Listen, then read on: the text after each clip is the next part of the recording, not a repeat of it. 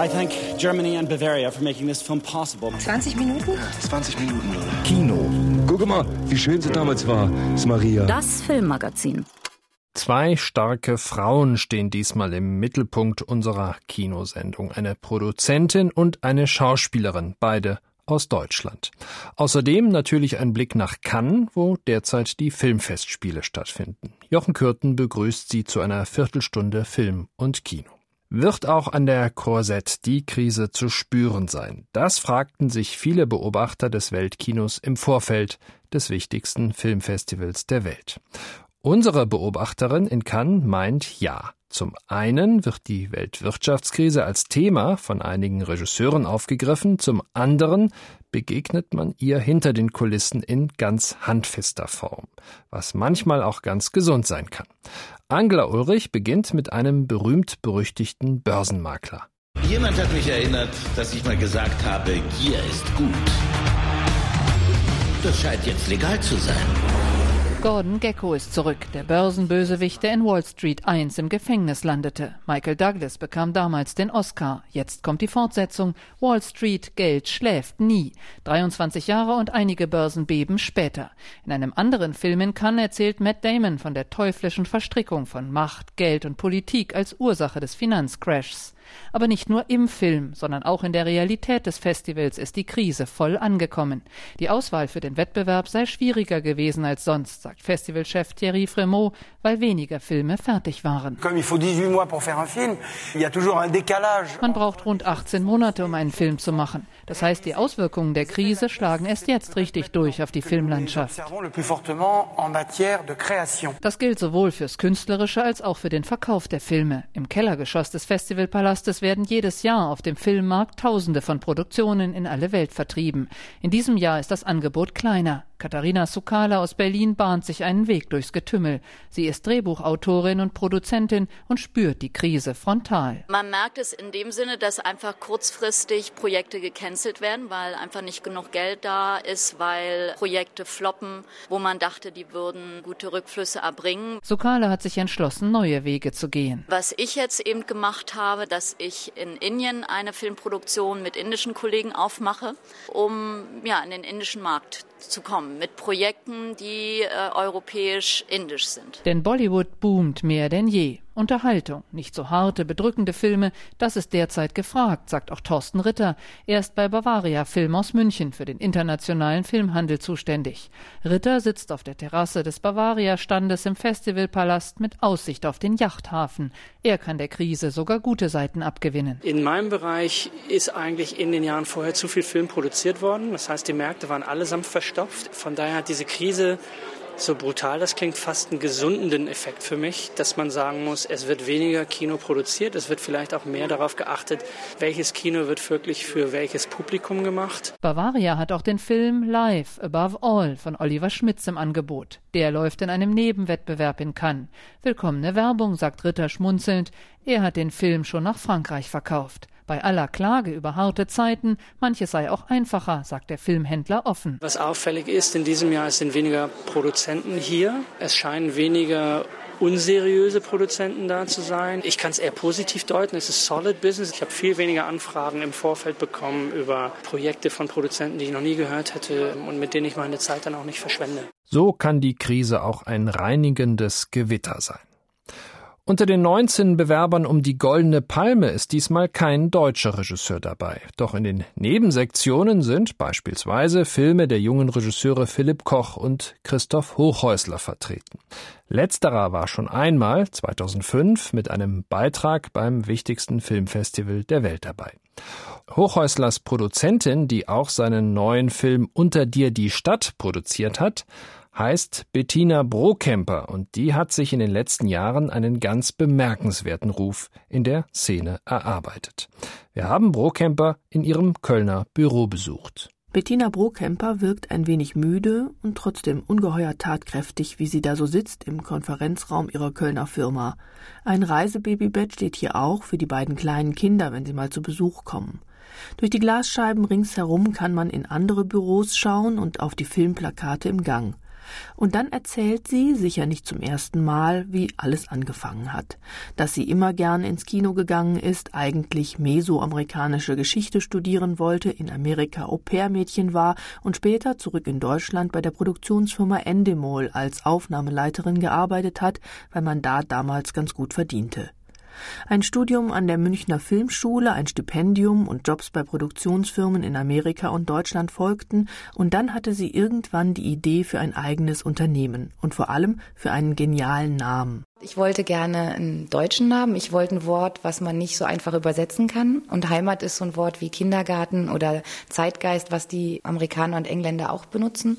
Und meine neue Heimat, hoffentlich eine Heimat für Kreative und eine Heimat für Filme. Und Heimatfilm war die einzige Zeit im deutschen Film, wo man ohne Subventionen Erfolg hat und sozusagen einen Film für den nächsten bezahlt hat. Und das alles zusammen fand ich einen guten Namen und ein gutes Ziel. Ob man das erreicht, Tatsächlich musste sie nach der Gründung der Produktionsfirma Heimatfilm zunächst ohne Zuschüsse auskommen.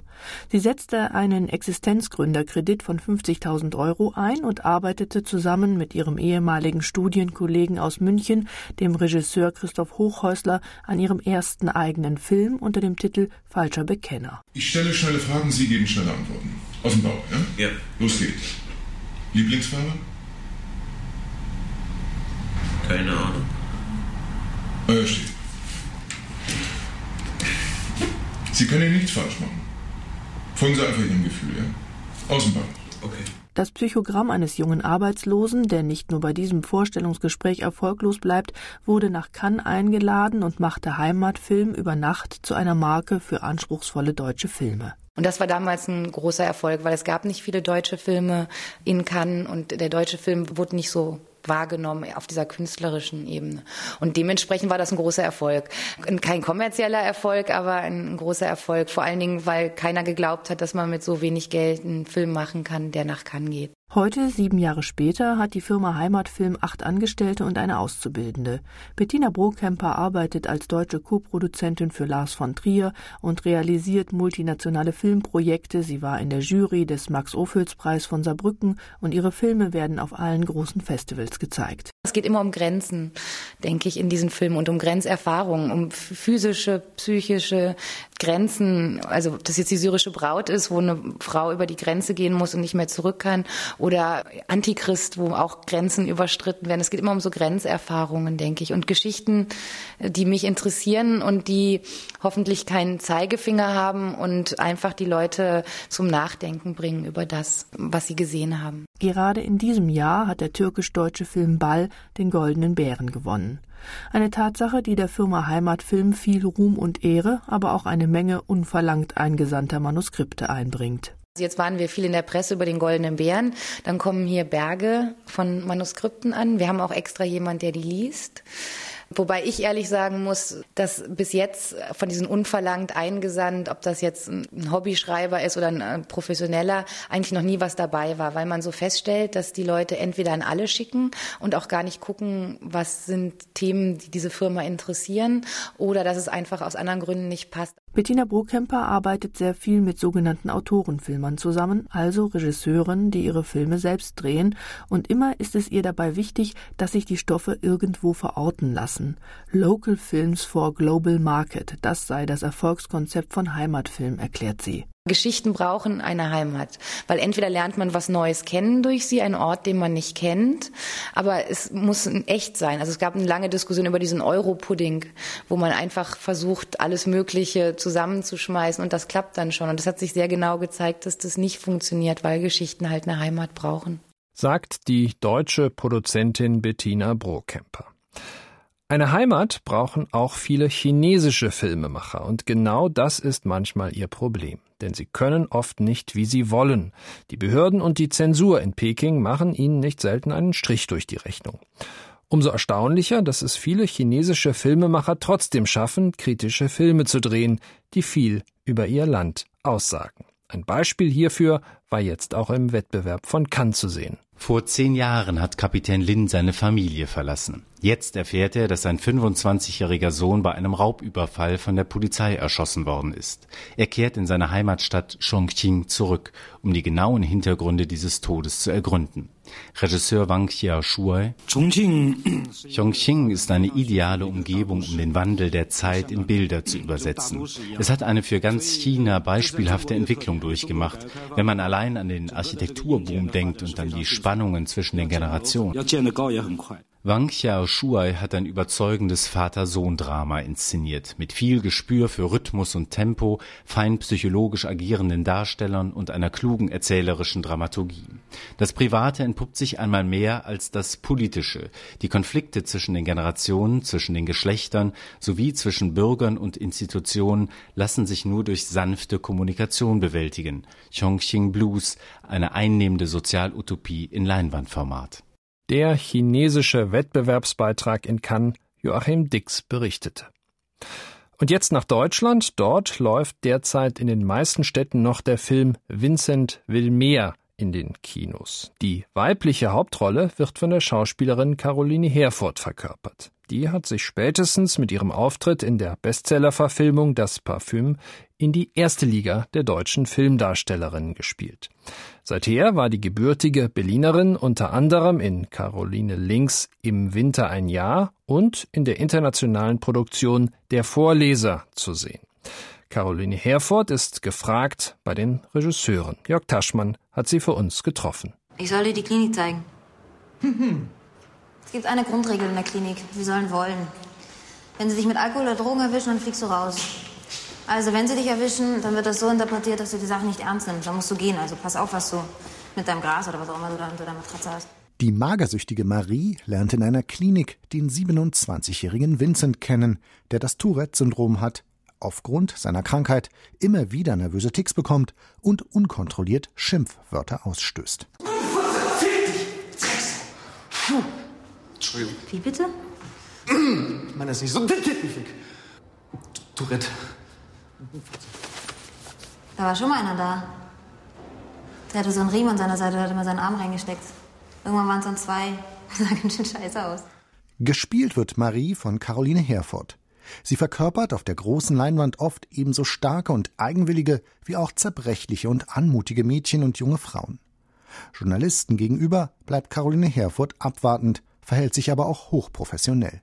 Einige Antworten fallen kurz aus, beispielsweise wenn sie über ihren neuen Film Vincent will mehr redet. Das Schöne an dem Film finde ich, dass er eine ganz tolle Leichtigkeit transportiert und unglaublich Spaß macht zu gucken und teilweise sehr ernst verführt, ohne je die Hoffnung zu verlieren. Das finde ich so schön daran. Der Übergang von den Mädchenrollen, bei der sie mit ihrem sommersprossigen Gesicht richtig süß und frech wirkte, zu den erwachsenen Rollen ist Caroline Herfurth gut gelungen. Für Tom Tickwer verkörperte sie in das Parfum den Inbegriff einer betörenden jungen Frau. Und vergessen bleibt, wie elegisch und sinnlich Tikva sie filmt, wenn sie in den Gassen von Paris von ihrem späteren Mörder Grenouille verfolgt wird. In dieser fast stummen Rolle beweist sie eine große Leinwandpräsenz. Wie überzeugend sie auch in einer durchaus tragischen Rolle sein kann, zeigte sie bei Caroline Link in Winter für ein Jahr. Dort spielte sie eine junge Frau, die den Tod ihres Bruders nicht verwinden kann. Auffallend ist ihr Talent, zwischen ruhigen Momenten und sehr leidenschaftlichen Ausbrüchen zu agieren. Also die Ausbrüche finde ich jetzt weniger schwer. Es ist manchmal so, dass die stillen und leisen Dialoge teilweise die schwerere Aufgabe sind. Also ich finde auch alles, was so ein bisschen extremer ist oder weggeht von einem, ist immer eher leichter zu spielen als etwas, wo man leicht sozusagen in Privatheit verfallen kann. Zu ihrem Beruf hat Caroline Herfurth eine sehr pragmatische Einstellung. So mag sie sich nicht zu sehr mit einer Rolle identifizieren oder sich da hineinsteigern. Sie hält es einfach für nicht notwendig. Das heißt nicht, dass sie nicht ehrgeizig ist. Obwohl sie bereits seit Jahren eine gestandene und erfolgreiche Schauspielerin war, schloss sie vor zwei Jahren ihr Schauspielstudium in Berlin an der legendären Hochschule für Schauspielkunst Ernst Busch ab. Schauspielschule ist eine Schauspielschule, das heißt, ich lerne einfach zu schauspielen, egal ob jetzt Theater oder Film. Für mich war das einfach eine unglaublich tolle Zeit und eine tolle Schule, ähm, in der ich sehr viel gelernt habe und es gab wenig Reaktionen, also ähm, auf jetzt Filme oder manchmal hat man halt so Vorteile wie, naja, die will ja eh nur Film machen. Ich habe nicht das Gefühl gehabt, dass ich da sehr im Vordergrund war. Ich glaube, ich bin so ein bisschen in der Masse verschwunden und das war mir auch ganz angenehm. Nach einer wichtigen Rolle in Lilium am Deutschen Nationaltheater in Weimar hofft Caroline Herfurth auch in Zukunft Film und Theater spielen zu können. Lachend erwähnt die sympathische Berlinerin dann im Gespräch aber auch, an der Schauspielschule auf der Bühne keine Leuchte gewesen zu sein. Eitel ist Caroline Herfurth nun wirklich nicht. Eine sympathische junge Frau, die Schauspielerin Caroline Herfurth in einem Porträt unseres Kollegen Jörg Taschmann. Und das war's von Deutsche Welle, Film und Kino. Mein Name ist Jochen Kürten.